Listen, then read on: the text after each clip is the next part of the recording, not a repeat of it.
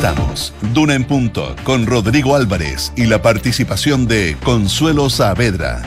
Auspicio de Invierte sin excusas con Ingebec Inmobiliaria. Compromiso Minero. Mazda BT50, diseñada para inspirar.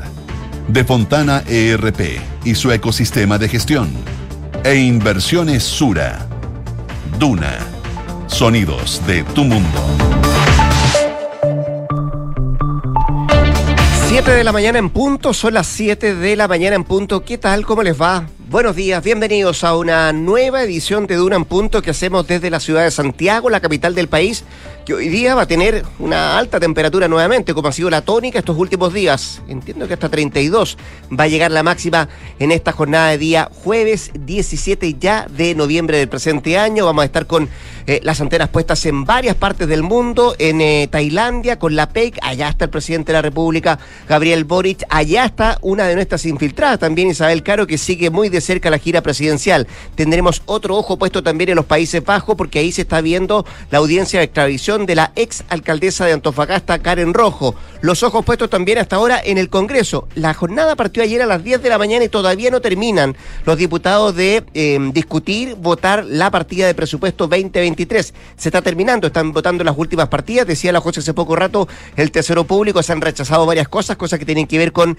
las fundaciones y la, memoria, como así también los Em, dineros que estaban destinados, o al menos destinados para el 2023, en el Instituto Nacional de Derechos Humanos. Le vamos a contar detalles de eso también en un congreso que está bien crispado, ¿ah? eh, a propósito de discusiones que se han dado en general en ese entorno, sobre todo en materia de seguridad y también en materia de pensión garantizada universal. Parte de lo que vamos a revisar en esta jornada acá en Dunan Punto. Josefina Stavrakopoulos, ¿cómo te va? Buenos días. Muy bien, ¿y a ti cómo 32, me equivoqué. 32 grados de máxima para hoy, así que a prepararse por que va a ser bastante, bastante calor a esta hora. Hay 13,8 grados y va a estar principalmente despejado. Si nos vamos a otras zonas del eh, país donde nos escuchan a través del dial, por ejemplo en Viña del Mar y Valparaíso hay 13 grados a esta hora, la máxima va a llegar hasta los 18. Principalmente va a estar cubierto con neblina en la mañana, las nubes se mantienen durante la tarde y se suman vientos de entre 25 a 40 kilómetros por hora. En Concepción, 15 grados a esta hora, cielos cubiertos, la máxima va a llegar hasta los 21. Y en Puerto Montt, 12 grados, neblina en estos momentos, la máxima va a llegar hasta los 19 y se espera nubosidad parcial con chubascos débiles durante el transcurso de la tarde, lo que nos dice la Dirección Meteorológica de Chile para las zonas donde nos escuchan a través del día. Vamos a estar con la Consuelo Saavedra en un rato más y yo ya lo adelantaba, estaremos con nuestras infiltradas, Isabel Caro, que está en Tailandia con el presidente Gabriel Boric, y también estaremos con Gloria Faúndes, que nos viene a contar, mejor dicho, a explicar por qué subió la temperatura en el Congreso, particularmente en la Cámara de Diputados, y por qué se están crispando los ánimos entre parlamentarios de la oposición y parlamentarios del oficialismo. Eso en un rato más con nuestros infiltrados en Durán Punto. 7 con 4, 7 de la mañana, 4 minutos. Estos son nuestros titulares.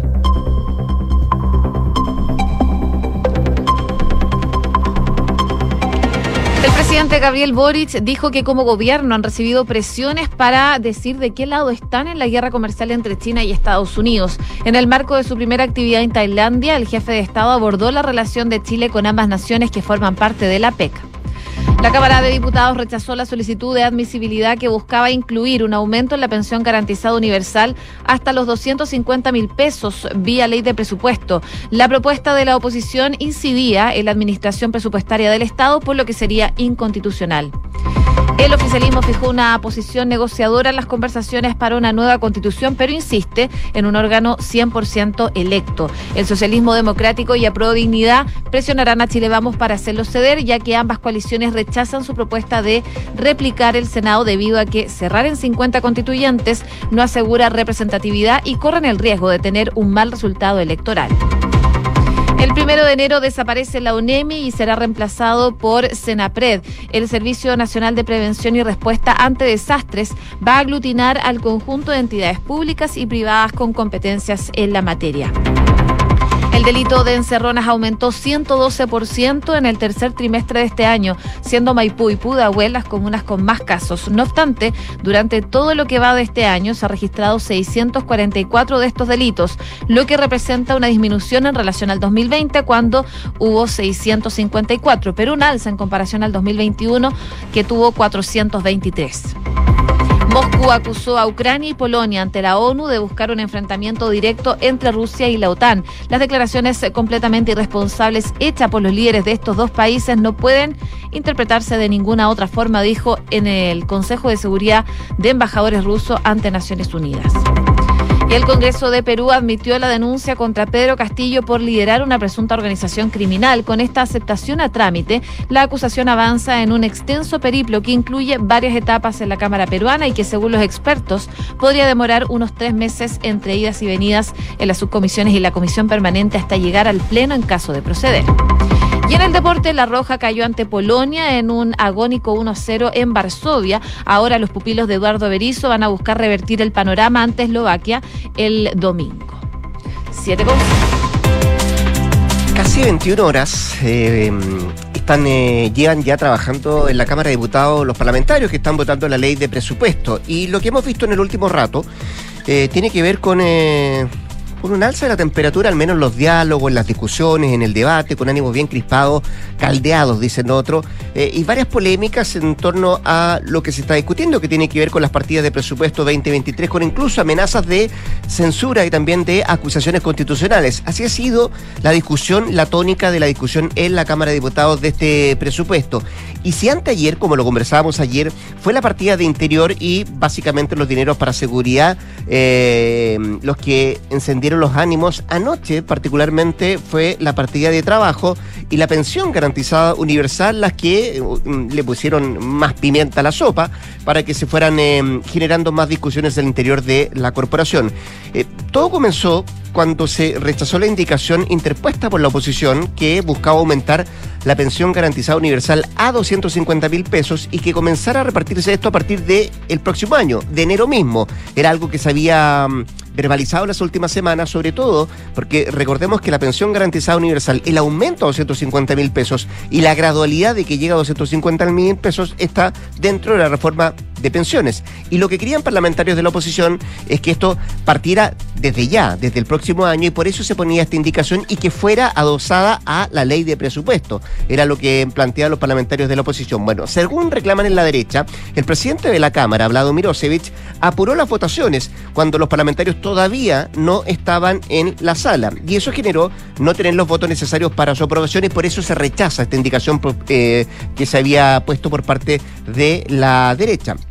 Y de ahí en adelante una serie de recriminaciones y acusaciones contra la testera que, por cierto, crisparon los ánimos en el eh, transcurso de la tarde-noche del día de ayer. Y, a esta hora eh, se está mm, ya terminando la votación, la jornada de trabajo de parte de los eh, diputados que, insisto, partió ayer a las 10 de la mañana y que termina con la partida de Tesoro Público.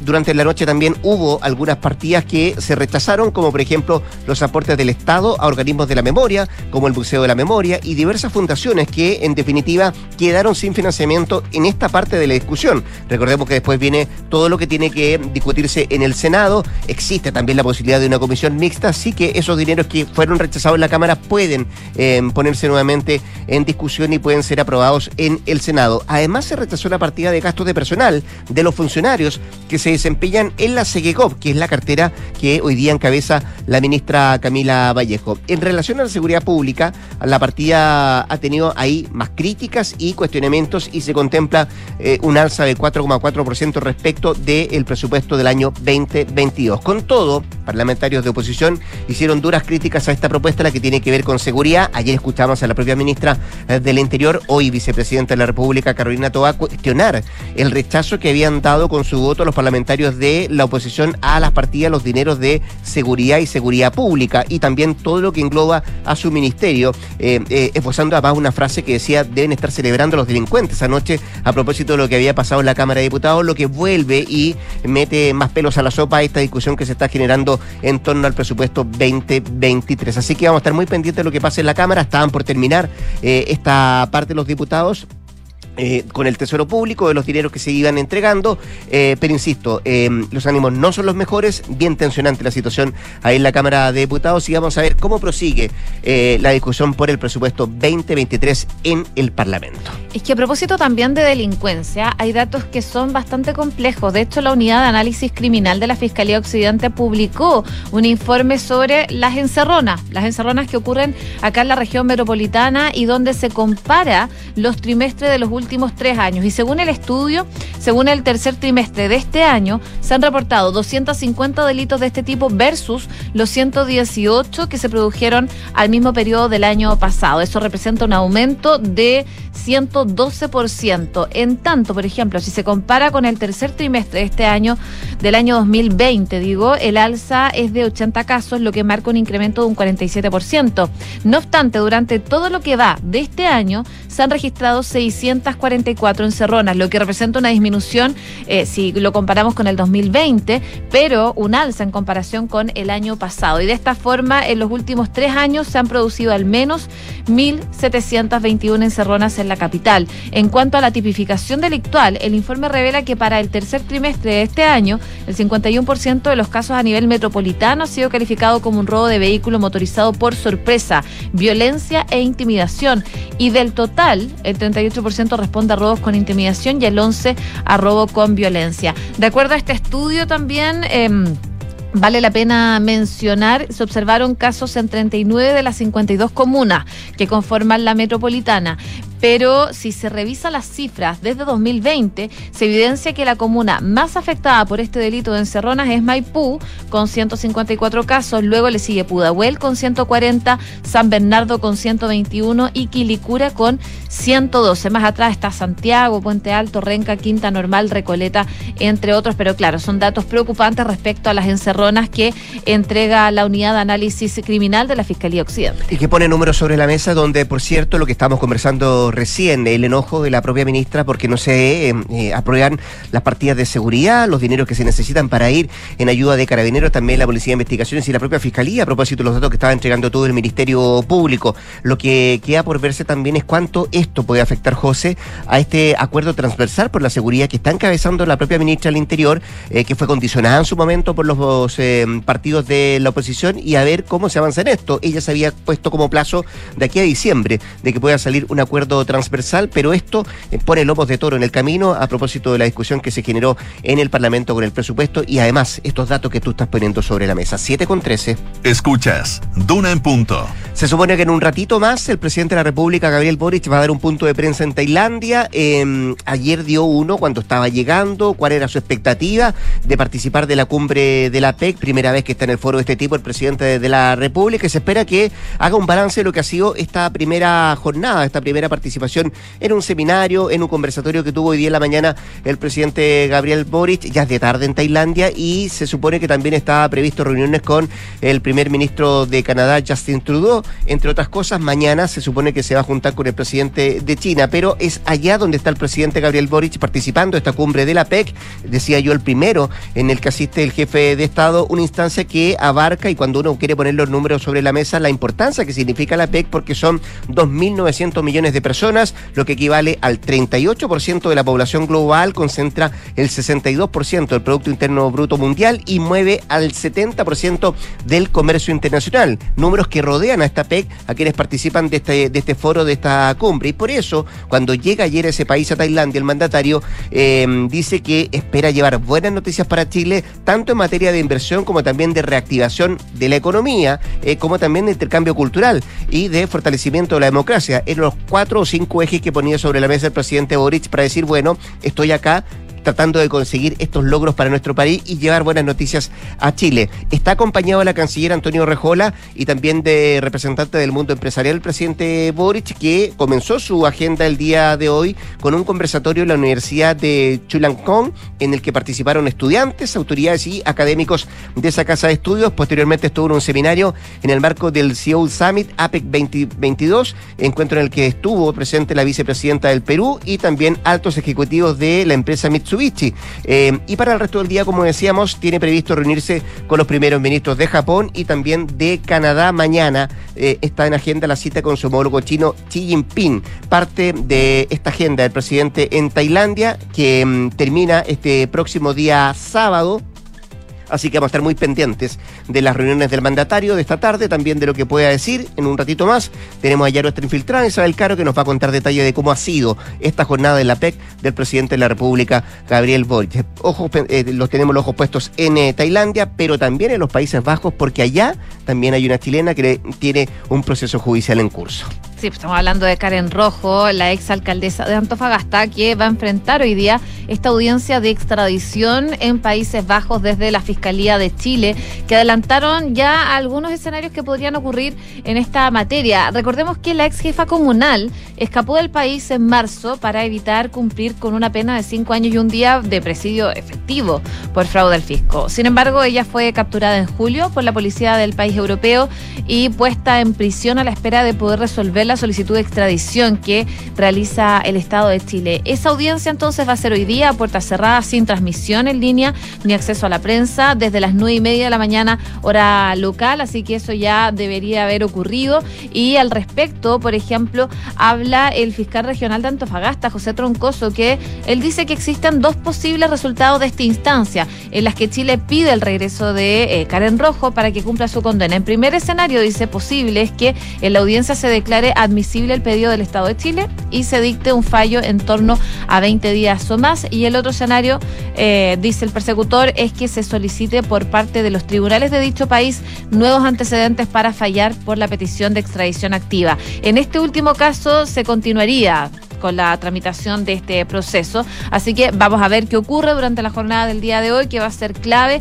Rojo fue condenada, como les comentaba, a cinco años de presidio, eh, luego de que se comprobara que contrató una asesoría comunicacional para las elecciones del 2016, elecciones municipales, que salió electa, para la cual habría utilizado fondos de la municipalidad y la Corporación Cultural de Antofagasta. Un monto eh, cuestionado, bordeaba aproximadamente los 26 millones de pesos, así que vamos a ver qué ocurre el día de hoy con la ex alcaldesa de Antofagasta. 7 con 18. Estás en Duna en punto. Eh, crucemos la cordillera, viajemos por un ratito a la Argentina porque existe gran expectación por el discurso que esta noche dará la vicepresidenta de ese país, Cristina Fernández de Kirchner, en La Plata, ante, dicen, un estadio que va a estar colmado y que espera novedades por su posible candidatura presidencial. No está descartada, tampoco está eh, afianzada, pero de alguna manera podrían haber novedades hoy día en este acto que se va a generar ahí en La Plata con la presencia de Cristina Fernández. Dicen que habrá gran presencia de intendentes, será ella la única oradora en este acto por el Día de la Militancia, donde no estará presente Alberto Fernández, el presidente de la República, que está en gira mm, en la PEC eh, y también estaba en la cumbre del G20. Un acto que tendrá un operativo de seguridad más estricto que de costumbre tras el atentado que sufrió hace un par de meses atrás la ex mandataria y que va a estar a cargo de la Cámpora, que es el círculo más cercano que rodea al kirchnerismo y también de la policía bonaerense que comanda el ministro de Seguridad Sergio Berni. Se dice que podrían asistir esta noche ahí a ese estadio 40 mil personas, eh, un público que se ha dividido entre sindicatos, partidos afines, también la militancia de la Cámpora. Junto al escenario van a estar en primera plana 2.000 invitados, en su mayoría intendentes del vecino país. También estará el gabinete bonaerense completo con el gobernador y potencial candidato a la reelección Axel Kisilov, que está a la cabeza de estos invitados y los funcionarios nacionales kirchneristas más importantes. Eh, y esperan ahí los presentes una señal de Cristina eh, Kirchner sobre el rol que podría cumplir el año que viene, pero en su entorno aseguraron que es muy poco probable que se defina sobre su candidatura tan temprano, dicen en la Argentina, pero en cambio dijeron que le va a hablar a la gente sobre cómo lo está pasando y la situación económica que es bien complicada en la Argentina. Pero una de las grandes dudas es si efectivamente en su discurso estará la posibilidad de que ella anuncie su candidatura presidencial. Eh, también la otra pregunta es si va a criticar a Alberto Fernández, si que ha dado algunas señales de conciliación en el último rato, eh, pero hasta ahora nadie se atreve a anticipar lo que va a decir esta noche la vicepresidenta de la Argentina, Cristina Fernández de Kirchner. Oye, eh, actualizar brevemente lo que pasó en Estados Unidos. Tras las elecciones de medio término, los republicanos consiguieron, de hecho, el control de la Cámara de Representantes. Lograron el control entonces. Lo lograron, devolviéndole al partido presencia en Washington y otorgándole también a los conservadores herramientas para poder obstaculizar la agenda del presidente Joe Biden y abrir, por ejemplo, investigaciones. Pero la escasa mayoría representará desafíos inmediatos para los dirigentes republicanos y podría complicar también la capacidad del partido para gobernar. Pero finalmente ya se conoce que el Partido Republicano se hizo con el control de la Cámara de Representantes de Estados Unidos. Estar contento en el entorno de Donald Trump a propósito de su candidatura que lanzó esta misma semana, 7 con 20. En Duna en Punto le tomamos el pulso a la economía. Revisamos indicadores, la UEF está en 34.736 pesos, el dólar cerró al alza, llegó a los 913 pesos el día de ayer, vamos a ver cómo se mueve el día de hoy, el euro 930 en números rojos, el IPSA 5.230 también en rojo. Y el cobre 3,74 dólares la libra a la baja. Miramos la prensa económica, Pulso destaca hoy día en sus titulares, comunicaciones, minería e inmobiliario lideran la recuperación del empleo tras la pandemia, también destaca Pulso, SQM septiembre gana 10 veces más que en el año 2021 y le paga al Estado 3.600 millones de dólares. ¿Qué destaca el diario financiero? Trae una entrevista al presidente de las concesionarias que dice que la inminente alza de peajes y dice trata de no reflejar el, tratar de no reflejar el IPC es bastante complejo. Se espera que el alza de los peajes oscile entre 12 y 13% para el próximo año, lo que ha alertado al Ministerio de Obras Públicas. 7,22. Oye, Ticketmaster pospuso algunas preventas de Taylor Swift en estos conciertos que va a hacer en Estados Unidos debido a una demanda histórica y sin precedentes. Imagínate. ¿Por qué? La artista, eh, recordemos, ella había anunciado que, que, va a hacer este tour, Eras Tour, el 2023, y las preventas se lanzaron el martes, pero el sitio web de la compañía ha sufrido bloqueos y dificultades técnicas debido a la impresionante cantidad de personas que están tratando de comprar una entrada para el concierto de Taylor Swift, eh, recuerdo, en Estados Unidos. Eh, en un comunicado, la cuenta oficial de Twitter de esta empresa aclararon que ha habido una demanda que era histórica y sin precedente. Dicen, si ya tienes los boletos asegurados, estás listo, si actualmente estás en una cola esperando, bueno, eh, esto se va moviendo y estamos trabajando para que los fanáticos pasen lo más rápido posible. Pero no ha sido fácil las compras por internet, esas filas virtuales que uno hace. ¿Mm?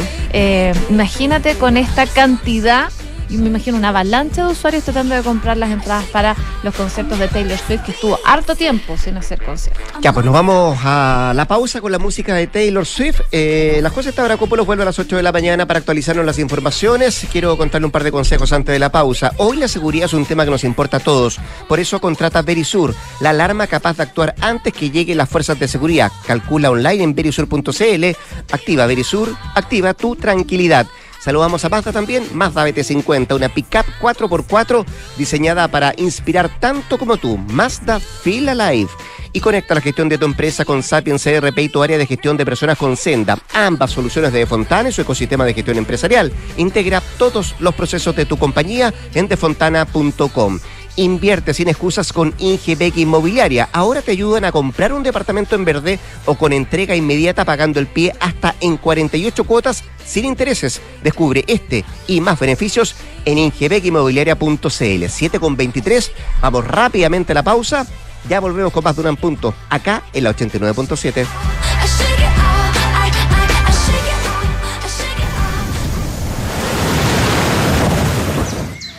Descubre Mazda BT50, una pickup 4x4 con un diseño pensado en ti, que te llevará de donde estás hasta donde quieres estar. Mazda BT50, diseñada para inspirar tanto como tú. Feel alive. Mazda, Darko Center. ¿Sabías que en las fábricas de automóviles más innovadoras del mundo hay un chileno? Un mineral chileno, el cobre y el litio. Un automóvil eléctrico utiliza cuatro veces más cobre que un automóvil convencional y sus baterías requieren de litio, minerales que produce nuestro país mediante prácticas sustentables y responsables con el medio ambiente. En la lucha contra el cambio climático, ese es nuestro compromiso. Compromiso minero, haciendo en el presente un mejor futuro. Conoce más en www.compromisominero.cl. Los procesos de mi compañía comenzaron a cambiar cuando decidí pensar, pero pensar en digital. Fue ahí cuando encontré Sapiens CRP de De Fontana y llevé la gestión de la compañía al siguiente nivel. ¿Y tú? ¿Qué esperas para pensar en digital? Piensa digital contratando Sapiens, el ERP para medianas y grandes empresas de De Fontana que te conecta al único ecosistema digital de gestión empresarial, inteligencia de negocios, finanzas, recursos humanos, gestión y mucho más. Contrata Sapiens ERP desde 10 UFs mensuales en defontana.com. En Universidad Andrés Bello creemos en la igualdad de oportunidades. Por eso ofrecemos becas hasta el 100%. Ahora puedes financiar la carrera teniendo una beca estatal, además de la otorgada por nosotros, porque nuestras becas son complementarias a las del Estado, porque te queremos en nuestra universidad. Acércate, nosotros te ayudamos. Conoce tu beca en unab.cl. Aló, amor. Oye, por aquí ya pasé a buscar a los niños y vamos camino al fútbol. ¿Tú qué tal? Ya, bacán. Yo estoy llegando a la casa que seguro deben estar por llegar de Berisur. Buenísimo. Según lo que conversé con ellos, debería quedar todo instalado y funcionando hoy mismo. Sí, me dijo tu papá que fue muy rápido todo. Ya, amor. Nos vemos en un rato. Protege lo que más quieres. Calcula online en berisur.cl o llama al 600-385-0003. Activa Berisur. Activa tu tranquilidad. Paula lleva cinco minutos revolviendo su café mientras mira noticias en su celular. Aún no le pone azúcar, solo le da vueltas y vueltas. Hay momentos para darle vueltas, pero a la hora de invertir es mejor fondos, con soluciones simples y rápidas a través de la app o la web, donde un grupo de coach expertos te guiará según tu perfil de riesgo y objetivos. Deja de pensarlo y hazla simple con Scotia. Infórmese de las características esenciales de la inversión en estos fondos mutuos establecidos en sus reglamentos internos y scotiabankchile.cl. Infórmese sobre la garantía estatal de los depósitos en su banco en cmfchile.cl. Marca registrada de The Bank of Nova Scotia, utilizada bajo licencia. No da lo mismo tener mayor cobertura en consultas médicas y exámenes. No da lo mismo estar protegida ante eventos de alto costo. No da lo mismo sentirme tranquila en momentos de incertidumbre. La protección de tu salud y la de tu familia no da lo mismo. En Usecristus entregamos diferentes alternativas de planes de salud que se adaptan a tus necesidades y a tu presupuesto. Conversemos e infórmate en usecristus.cl. Somos Usecristus. Somos la Católica. Inversiones Sura presenta Sura Summit 2022 con Simon Sinek, escritor y autor de los libros Start With Why y Leaders It Last y protagonista de una de las charlas TED más escuchadas de la historia. Este 6 de diciembre en un evento exclusivo para clientes de Sura Inversiones. No te pierdas esta experiencia única en la que Simon Sinek conversará sobre cómo nuestras buenas decisiones de hoy crean un mejor futuro. Más información en inversiones.sura.cl. Estás en Duna en Punto con Rodrigo Álvarez. 7 con 27, hablemos de política, hablemos de seguridad, de delincuencia, tantas cosas que preocupan a la gente. En la línea telefónica, el exministro y expresidente de Renovación Nacional, Mario Desbordes. Lo saludamos de inmediato. Mario, ¿cómo le va? Buenos días, muchas gracias por atendernos. Buenos días, Rodrigo. Gracias por por el contacto. Oiga, Mario, eh, quiero partir por, el tema de seguridad con, con, harto, harto flanco a lo que está pasando en la Cámara de Diputados. Acaba de pasar la Cámara de Diputados porque ya se terminó de discutir el presupuesto. Eh, este acuerdo que se supone debiera estar mm, listo antes de diciembre, al menos es la proyección que hace la ministra del, Interior, Carolina Toa, porque sin lugar a dudas son temas que preocupan a la, a la ciudadanía, a la gente. Uno mira la encuesta y lo primero que aparece, si no es el uno o el dos de preocupación, es el tema de la seguridad. Y quiero preguntarle qué le pareció la frase de ayer de la ministra del Interior eh, que eh, la esboza tras conocerse el rechazo a la partida de seguridad del presupuesto. Me imagino que ayer las bandas de crimen organizado estaban celebrando, fue lo que dijo la ministra. ¿Exageró la ministra o usted lo atribuye a un sentir de impotencia por parte de la autoridad de gobierno? A ver, hay una mezcla de cosas. El presupuesto de seguridad no sube, como lo dijo el gobierno, si uno mira o lo ajusta a IPC al revés, baja en muchas áreas. Gendarmería baja, aduana baja cuatro y tanto, la PDI baja. Entonces uno dirá, bueno, ¿y qué pasa si esto se supone que es prioritario? Lo que pasa es que el gobierno tiene que repartir la misericordia en demasiadas manos y el punto es que la, el tema de la seguridad no se puede seguir tratando primero como un tema presupuestario normal, tiene que ser tratado como un eh, tema excepcional, como en la pandemia, que hubo que sacarla de presupuesto, trabajar todos juntos, decir, mira, esta cuestión es algo que, tenemos que enfrentar más allá de la discusión anual del presupuesto. Mm. Y luego también hay que sacarlo de la pelea gobierno-oposición. Y eso le está pasando a, los partidos transversalmente que siguen discutiendo quién puso más vehículos, quién puso menos. El subsecretario Vergara con una frase poco afortunada diciendo, mire, el gobierno anterior me entregó tal cosa, yo entregué tal otra. yo Mire, si estamos en esa dinámica, la verdad que este tema que es demasiado importante, eh, no, no vamos a hacer acuerdos. Ahora, como el presupuesto es muy bajo, la oposición quiso hacer un gesto diciéndole, mire, no es suficiente. No sé si el gesto correcto era rechazar la partida presupuestaria. Yo creo que ahí hay un error porque la gente no entiende nada. Inmediatamente, es cierto, la gente le dice, no, ¿por qué rechazaron el presupuesto? ¿No será mejor presionar para que lo aumenten? Sí, ese es el, el sentido de la- del rechazo, pero es que no se entiende así. Y la ministra, por supuesto, hace esa frase durísima, eh, frustrada por este rechazo. eh, ella no, eh, bueno, no estaba metida en la arena más dura en este último tiempo y probablemente, bueno, esto le, la frustra muchísimo, la molesta, pero tiene que comprender que efectivamente, y no es culpa de ella, si, si la ministra y los subsecretarios han pedido, por supuesto, el máximo posible, el ministro de Hacienda tampoco es que no quiera poner plata, este, él está repartiendo ordenadito como todos los ministros haciendo un poquito aquí, otro poquito allá, todos los años son 70, 80 mil millones de pesos el presupuesto eh, eh, anual, ¿no es cierto?, eh, de dólares, perdón. Y lo que vamos eh, viendo es que se va quedando corto. Entonces, primero, ese es un punto. Dos, la, la mesa de trabajo que se está haciendo es una mesa de trabajo donde se están discutiendo cuestiones legislativas. Yo conversé con la ministra en algún minuto, se lo voy a reiterar. Esto va mucho más allá de modificaciones legales. Es, si la- el enfrentar la delincuencia como la estamos viendo hoy día requiere un esfuerzo país mucho más allá que subir una pena aquí, subir una pena por el otro lado, establecer un delito nuevo por acá.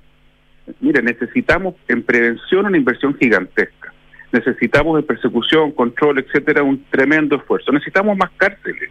Si los el tren de Aragua y todos estos grupos organizados están dirigiendo desde la cárcel, cárceles donde por culpa del INDH, por ejemplo, no tenemos locutorios para que el delincuente más eh, peligroso, en vez de recibir a sus visitas, incluyendo todo su ejército, eh, cara a cara, se entregan los papeles, le dice lo que tiene que hacer, lo haga como pasa en Europa. Tiene que recibirlo con medidas de seguridad extraordinarias, a través de un vidrio, con un teléfono de por medio, etcétera. Entonces, Chile, sus cárceles son el ideal para los grupos organizados, la cultura carcelaria ha cambiado, entonces el esfuerzo es mucho, mucho más allá que hacer cuatro, cinco o cien modificaciones legales. Ya, ahora, para, para, para conseguir ese, ese acuerdo que usted dice que tiene que ser transversal, donde no ven, me imagino no deben haber monedas de cambio, pero, pero su sector, para avanzar en esto, Mario, eh, pide o, o pone como condición de que se eh, le ponga urgencia a ciertos proyectos de ley, por no decir todos, de los cinco que habían propuesto, por lo menos dos querían que, que tuvieran urgencia. Eh, esa condición, de alguna, de alguna manera, eh, y, y usando el mismo concepto, ¿condiciona que se logre un acuerdo de aquí a diciembre? ¿Le parece supuesto, bien, yo- le, le parece bien que No. se pongan monedas de cambio sobre la mesa? No, un tremendo error. Si la, la oposición está cayendo en el juego torpe de eh, transformar esto en otro más de los gallitos entre el gobierno y, y los partidos de Chile Vamos, republicanos sobre todo, que es el que más insiste en esto. Eso es un error tremendo. No podemos estar condicionando la agenda de seguridad. La agenda de seguridad tiene que salir de la dinámica gobierno-oposición, Rodrigo. Si eso es lo que le digo. No podemos estar condicionando, mire, yo no voy a aprobar nada si usted no me, no, no me, aprueba este proyecto de ley. Eso le vamos a decir a la persona, en, qué sé yo, en, en, en la porción del Castillo que tiene al narcotraficante con la metralleta instalado en la puerta. Eso le vamos a decir a la persona en Concepción, en Antofagasta, en Arica, que está sufriendo hoy día con la delincuencia desatada en algunas áreas, en otras no, pero en algunas sí. El, el, el chil- santiaguino que vive con terror del portonazo la encerrona, eso le vamos a decir que, mire, ¿sabe qué? No, no vamos a avanzar porque no me aprobaron este proyecto. No, no, así, poner condiciones me parece que es un tremendo error. Creo que eh, mi sector debe comprender que esto no puede seguir en este tironeo normal en cualquier democracia entre los partidos que están en un lado y los que están en el otro. Esto hay que sentarse, hacer una, una mirada mucho más amplia, entender que no es solamente una cuestión legislativa, que va mucho, mucho más allá. Eh, esto va a requerir un esfuerzo de 7, 8, 9, 10 años para llegar a un estándar europeo medio, adecuado, ¿cierto? El punto, Mario, es, el punto, Mario, es que la seguridad pública parece ser una emergencia hoy por hoy, ¿no? Eh, y, y la pregunta es, ¿se está atendiendo como tal? No, no se está atendiendo como tal en la medida que estamos poniendo condiciones. Yo, ¿hay- ¿Alguien habría puesto condiciones en la pandemia? Vuelvo a preguntarle a Rodrigo. Esto tiene que ser mirado igual que la pandemia. El que ponía condiciones en ese minuto, mire, yo no le voy a aprobar el presupuesto para comprar vacunas eh, si es que usted no me aprueba tal otra cosa. Lo habrían colgado en la plaza. El- el- el- la pandemia te demostró que hay temas que son tan prioritarios, tan urgentes, que tú ya los tienes que lo tienes que sacar de la discusión presupuestaria, los tienes que mirar como temas de Estado, lo que pasa con las relaciones internacionales, lo que pasa con la defensa. el tema de la seguridad pública hoy día debe ser tratado como un tema de Estado sobre la discusión política contingente y por ende entender que para empezar a ganar de a poquito la guerra contra la delincuencia mañana, porque va a costar, necesitamos esfuerzos gigantes. La PDI necesita un esfuerzo de un tipo, no necesita la modernización y la reestructuración de carabineros. No necesita vehículos la PDI, sin embargo le pusieron, eh, no sé, 500 vehículos nuevos, si no lo necesita, necesita otra cosa. Puede, puede tener 400 detectives contratados de aquí a fin del año próximo, todos vía OPP, igual que el FBI, profesionales universitarios, estudian un año, las 400 vacantes están porque se han ido 400 personas que no que no están en DIPRE, que por lo tanto no son carga fiscal, y que usted en un año podría, Rodrigo, tener ingenieros comerciales, auditores, etcétera, para trabajar contra el lavado activo, crimen organizado, etcétera, ¿no es cierto? Podría tener en paralelo oficiales especialistas en temas informáticos para todo lo que es el cibercrimen. Eso, 400, en un año, en un año. Si usted saca a los oficiales policiales que hoy día están en la, en la frontera, cuando usted y yo viajamos fuera de Chile, hay un oficial de la policía que nos timbra el pasaporte, que es una labor que es muy importante, que es la de Policía Internacional. Pero esa la podría hacer un suboficial, que en la PDI no existe, hay que estructurar eso. En un año usted podría tener preparados, contratados y entrenadas a estas personas para sacar oficiales policiales que estudiaron cuatro años, que son especialistas en combate al delito, que son personas muy altamente especializadas, sacarlos a la calle. Entonces, la PDI tiene, requiere un esfuerzo, Carabineros requiere otro, eh, el Ministerio Público requiere un esfuerzo de, más allá, ¿no es cierto? Los municipios necesitan un apoyo extraordinario en prevención, hay que recuperar espacios públicos, hay que trabajar con la comunidad, hay que avanzar fuerte, ¿no es cierto?, en, eh, en el tema de reinserción social también, para poder ir rompiendo la cadena. Es una cuestión muy, muy compleja, pero... Podríamos estar podríamos estar todo el día, Mario, poniendo sobre la mesa las cosas que faltan, ¿cierto? Pero déjeme avanzar un poco porque también hay otros dos temas que quiero, que quiero abordar con usted en, esta entrevista. Insisto, es súper importante el tema de la seguridad, pero también quiero preguntarle a propósito de estos tira y afloja entre el gobierno y la oposición, eh, ¿por qué no se ha llegado a un acuerdo constitucional, Mario? Porque, a ver, lo primero, se cometieron errores más que en el acuerdo del 15, porque el acuerdo del 15 no contenía estas cosas. Claro. En la forma en que se implementó posteriormente, porque hicimos una suerte de prueba y error en el tema independiente, por ejemplo, Rodrigo, y eso funcionó pésimo. Eh, en el tema de, eh, de los escaños reservados para pueblos originarios, se dejó una norma que permitió que con 90 mil votos se eligieran 17 personas. Eso, 17 escaños, eso, eso, eso era totalmente mm. desproporcionado. Entonces eso hay que corregirlo. Y uno dice hoy día, bueno, no, por supuesto puede haber escaños reservados, pero serán proporcionales a la cantidad de personas que votan por ello. ¿Por qué, ¿Por qué, Rodrigo? Porque mucha, mucha, mucha, la enorme mayoría de la gente de los pueblos originarios que fue a votar en la elección de los convencionales constituyentes no votó en las listas especiales de ellos, votó en la normal. Entonces también era una decisión consciente de electores de pueblo mapuche que dicen yo no voto en la lista aparte, yo voto en la tuya, Mario, en la misma de toda la vida, en la normal, no me metas en lista aparte. Entonces tiene que estar condicionado a la cantidad de votos, me parece bien. Eh, tenía, hay que corregir cosas. Ahora, con todo, yo creo que ya se avanzó en eso. Lo segundo, que era súper importante, la ciudadanía, eh, con razón, yo atravieso el centro de Santiago para allá para acá caminando, me encanta estacionarme en un extremo para llegar a una reunión al otro, porque uno puede escuchar a la gente. Te decía, oiga, Mario, están preocupados solo de la Constitución, cuando se preocupan de la delincuencia. Y esa frase era una frase muy eh, cierta, porque nos veían, no, no a mí, yo, yo no tengo cargo, pero veían al mundo político preocupado de esto, dejando de lado lo otro. Ahora ya están trabajando el tema de la delincuencia con una buena ministra del Interior, la ministra toda una ministra que está haciendo la pega, hay que reconocerlo, y además de eso se está trabajando la reforma de pensiones y la tributaria. Y por lo tanto ahora se puede decir vamos a caminar y mascar chicle, vamos a avanzar en todo esto y al mismo tiempo vamos a tener este acuerdo constitucional y yo espero que ahora en el mes de noviembre tengamos el acuerdo porque chutear este tema es pan para hoy y hambre para mañana. ¿Y cómo califica el rol de su partido en el diálogo constitucional, Mario? No tenemos idea, salvo el, secretario general y el, presidente del partido, yo no sé si el resto de la, directiva, si la directiva, no tenemos idea qué es lo que está proponiendo, qué es lo que está diciendo. Sabemos por lo que eh, nos han contado los otros integrantes de esa mesa de trabajo, porque la directiva no, no informa nada, yo soy miembro de la comisión política, no, no sabemos, por lo tanto eh, de oídas me han dicho que el partido está poniendo trabas, que es el que está trancando la pelota. Yo espero que eso no sea así. ¿Usted insinúa que RN no quiere llegar a un acuerdo o la directiva de RN? No, yo creo que sí, yo creo que Francisco Chaguán y, Diego Chalpes van a cumplir la palabra empeñada en el plebiscito. Rodrigo, para, que, para la gente que nos escucha hasta ahora en Duna, entre el 40 y el 50% de la gente que votó rechazo lo hizo confiado en que íbamos a tener un proceso nuevo para una nueva constitución, por lo que nosotros le juramos en campaña. Pero por supuesto hay un sector de la directiva y que, no quiere un- este proceso y está presionando fuertemente a Chalper y a Chaguán. Eso es real, si salió en el...